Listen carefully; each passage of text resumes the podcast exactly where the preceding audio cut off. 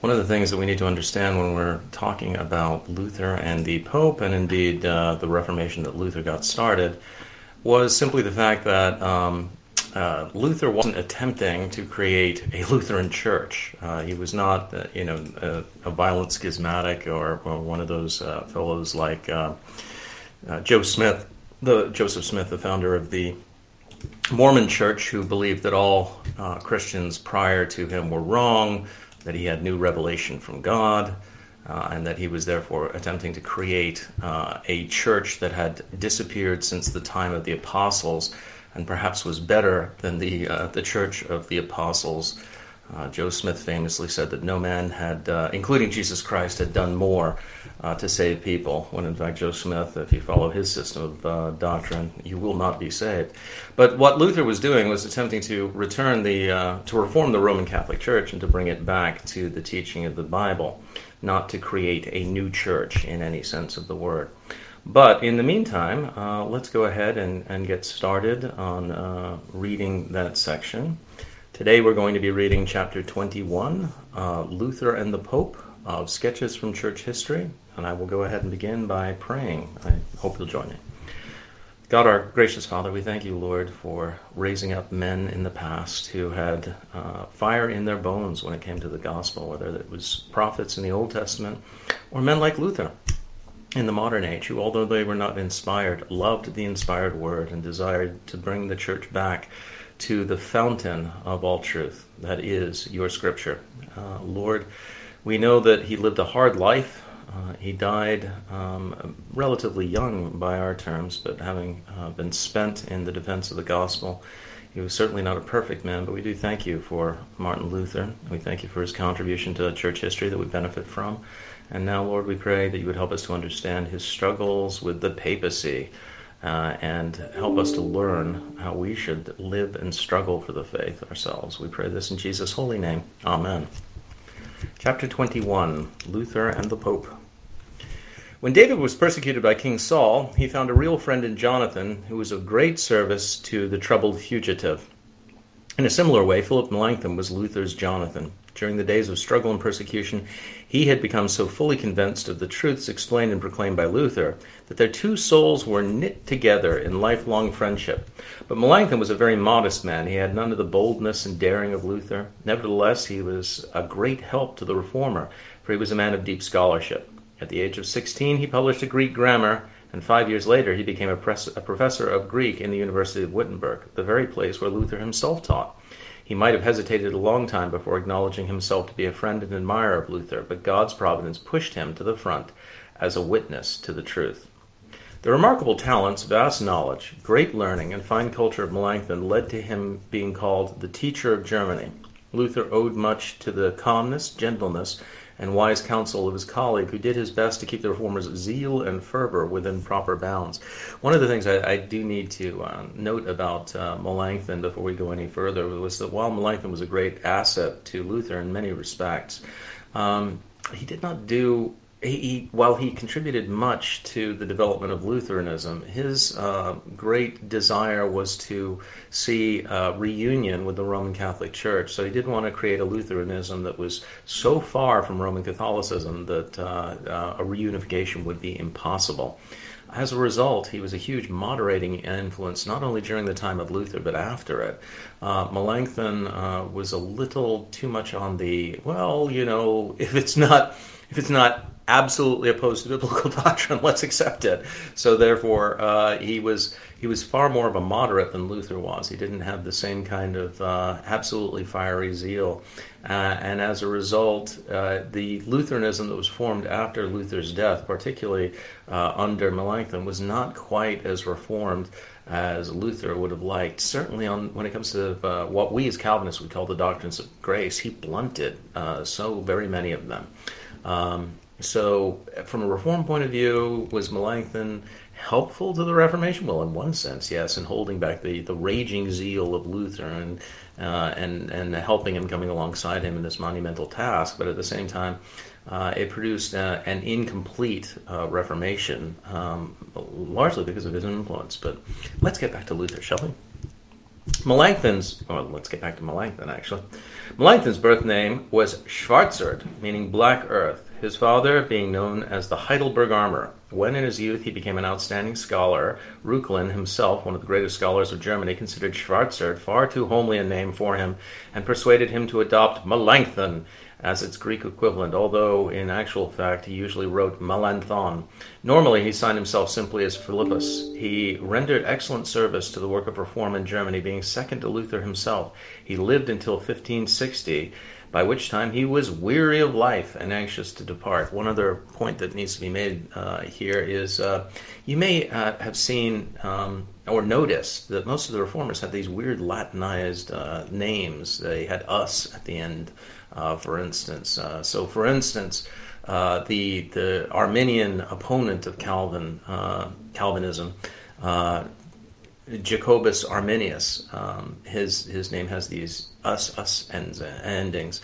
Uh, th- those were not the names that uh, their parents gave them. Uh, Jacobus Arminius is not a Dutch name. Jacob Harmon is. They uh, they what they did was they added. Uh, scholarly names to themselves uh, in order to, and all the reformers did it, in order to make them their their uh, scholarly pen names. Uh, so there's quite a few names where they're, they're not the original name, it's a Latinized name. Um, and uh, Melanchthon is uh, one of them.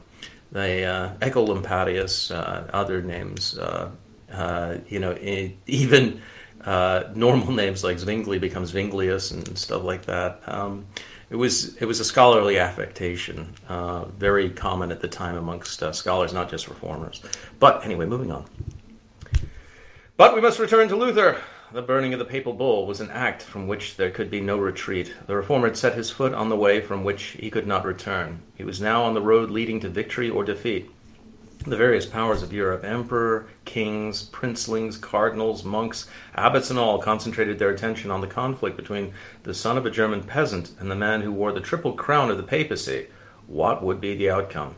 The greatest monarch of his time was the Emperor Charles V. He had been elected to the throne of the Holy Roman Empire in the year 1519 at the age of 19. He was the grandson of Isabella and Ferdinand, the rulers of Castile and Aragon, respectively, and claimed much of the New World of America as well as extensive territories in Europe. As he was devoted son of the Roman Catholic Church, he was requested to deal with the case of Luther in a diet to be held in the city of Worms, and this he consented to do. He ordered Luther to appear before him. The reformer's friends warned him not to go, reminding him that the safe conduct given to John Huss just over a century earlier had not been honored. But Luther replied to them, "If there are as many devils in the worm, eh, uh, devils in worms as tiles in house tops." Excuse me, I will still go there. The most famous hymn that Luther ever wrote, and he composed a number of hymns, is said to uh, by some to have been written on the occasion of his entry into Worms, but this is incorrect. Nevertheless, the lines are so typical of the man and so appropriate for the diet of worms that we give the first and last verses. This is, of course, uh, from um, "A Mighty Fortress is Our God." The uh, here uh, S.M. Houghton gives us his, his translation. A safe stronghold our God is still, a trusty shield and weapon. He'll help us clear from all the ill that hath us now o'ertaken. The ancient prince of hell hath risen with purpose fell, strong mail of craft and power, he weareth in this hour. Our earth is not his fellow. God's word for all their craft and force, one moment will not linger, but spite of hell shall have its course, tis written by his finger. And though they take our life, goods, honor, children, wife, yet is their profit small. These things shall vanish all. The city of God remaineth. On the 16th April 1521, Luther arrived at Worms. The streets were crowded with people, all waiting to see the strange man who, as many of the people thought, was the devil personified. Widows and even rooftops were filled with spectators, for the occasion was indeed historic. A single man had risen in revolt against the religious ideas of church and state, and all the forces of church and state were invoked to quell him. Henry VIII, the King of England, was himself engaged in writing a book against Luther. Indeed, all states in which do- Roman doctrine held sway looked with unconcealed wrath upon this German beast, or the German beast, who set Pope and Church alike at defiance. So dense were the crowds that on April 17th, the day fixed for the first meeting of the Diet, it was extremely difficult for the reformer and his supporters to reach the conference hall. Ultimately, they did so. At the entrance stood a valiant knight, a famous army commander, who said to him, My poor monk, my poor monk, you are on your way to such uh, to make such a stand as I and many of my knights have never done in our toughest battles. If you are sure of the justice of your cause, then forward in the name of God and be of good courage. God will not forsake you. When Luther entered the hall of assembly, he was astounded to see such pomp and brilliancy before him. The emperor occupied the principal seat, of course, but his brother was also present, besides six electors of the empire, twenty four dukes, and eight margraves, all representing worldly power, and all of them allies of the church. In addition, there were thirty archbishops, bishops, and abbots, ambassadors, or sorry, seven ambassadors, papal nuncios, and the deputies of the free cities. In all, there were 206 persons of rank. The presiding officer, Johann von Eck, opened the proceedings by asking Luther whether he was the author of the writings displayed on the table before them. Secondly, he asked whether Luther was willing to retract the doctrines contained in the books of which the church disapproved. In reply, the reformer being examined, uh, in reply, the reformer, having examined the pile of books, acknowledged that he was indeed the author, but as for the second question, he asked for time for reflection that he might not act imprudently, but gave an answer without offending against the word of God. The request was granted, and Dr. Eck, in the emperor's name, adjourned the proceedings until the following day. Now, please understand that what Luther was being asked to do was simply to repudiate the entire corpus of his writings, to say, yes, I am a heretic, and what I have written was wrong. Um, this would have uh, obviously defused the. Uh, uh, the conflict uh, between uh, Luther and the church. Um, but it would have been a terrible blow, obviously, to the Reformation. Also, was being asked to uh, repudiate his entire work, uh, including books that contained many things, as he pointed out, that were scriptural and acknowledged by the the papacy. it was one of those cases where they, they hadn't really um, no very few, shall we say, members of the Roman Catholic hierarchy had actually read his material or dealt with it. They just saw him as a problem to be disposed of. Just repudiate your works. We'll get rid of them. We'll burn them. You won't write any new ones. You'll stop all of this. You'll go back to uh, your life in the monastery, uh, severely chastened, and everything will be over, and the political conflict will be uh, uh will be gone. Um, and it's very possible that they were hoping that, uh, had that happened, of course, his political support would have evaporated amongst the Germans. Uh, he would no longer be the cause célèbre, and, and, very possibly he would have been tried again without the political uh, uh supporters and, and, put to death, like Huss was, but with uh, much less pomp and circumstance. Was not all the case, always the case that you repudiated your views and yet got to live, um, as unfortunately Cranmer was uh, to find out later on. Uh, in any event, we'll get to him uh, in a while, but first, back to Luther and the Diet. Luther spent much of the night in prayer. One of his friends gives us a specimen of his supplications. O God, my God, be with me and protect me against my enemies of the world. Thou must do it, thou alone, for in me is no strength. It is thy cause, O God, not mine. On thee I rely, not on man, for that would be in vain, O God. Dost thou not hear? Do not hide thy face from me. Thou hast called me, now be my stay. I ask it in the name of thy Son, Jesus Christ, my protector, my shield, and my defense. April 18, 1521 was the greatest day in Luther's life. The occasion has been described as one of the sublimest scenes which earth ever witnessed, and most pregnant with blessing. Again, the streets were crowded with spectators. Again, the assembly hall was filled with notables. There was a delay of about two hours before he was brought before the emperor, and again Dr. Eck put to him the question as to whether he would defend the books he had written or withdraw them in whole or in part. Luther made his reply The speech that shook the world, first in Latin, then in the German language, and it ended thus Unless I am convinced by testimonies of the Scriptures or by clear arguments that I am in error, for popes and councils have often er- erred and contradicted themselves, I cannot withdraw. For I am subject to the Scriptures I have quoted my conscience is captive to the Word of God. It is unsafe and dangerous to do anything against one's conscience. Here I stand. I cannot do otherwise. So help me God.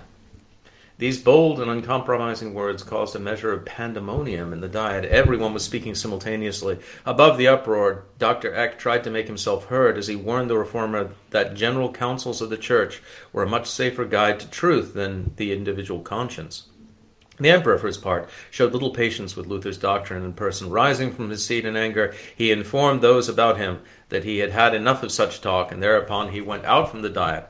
On the following day, he told his courtiers that he could not see how a single monk could be right and the testimony of a thousand years of Christendom be wrong.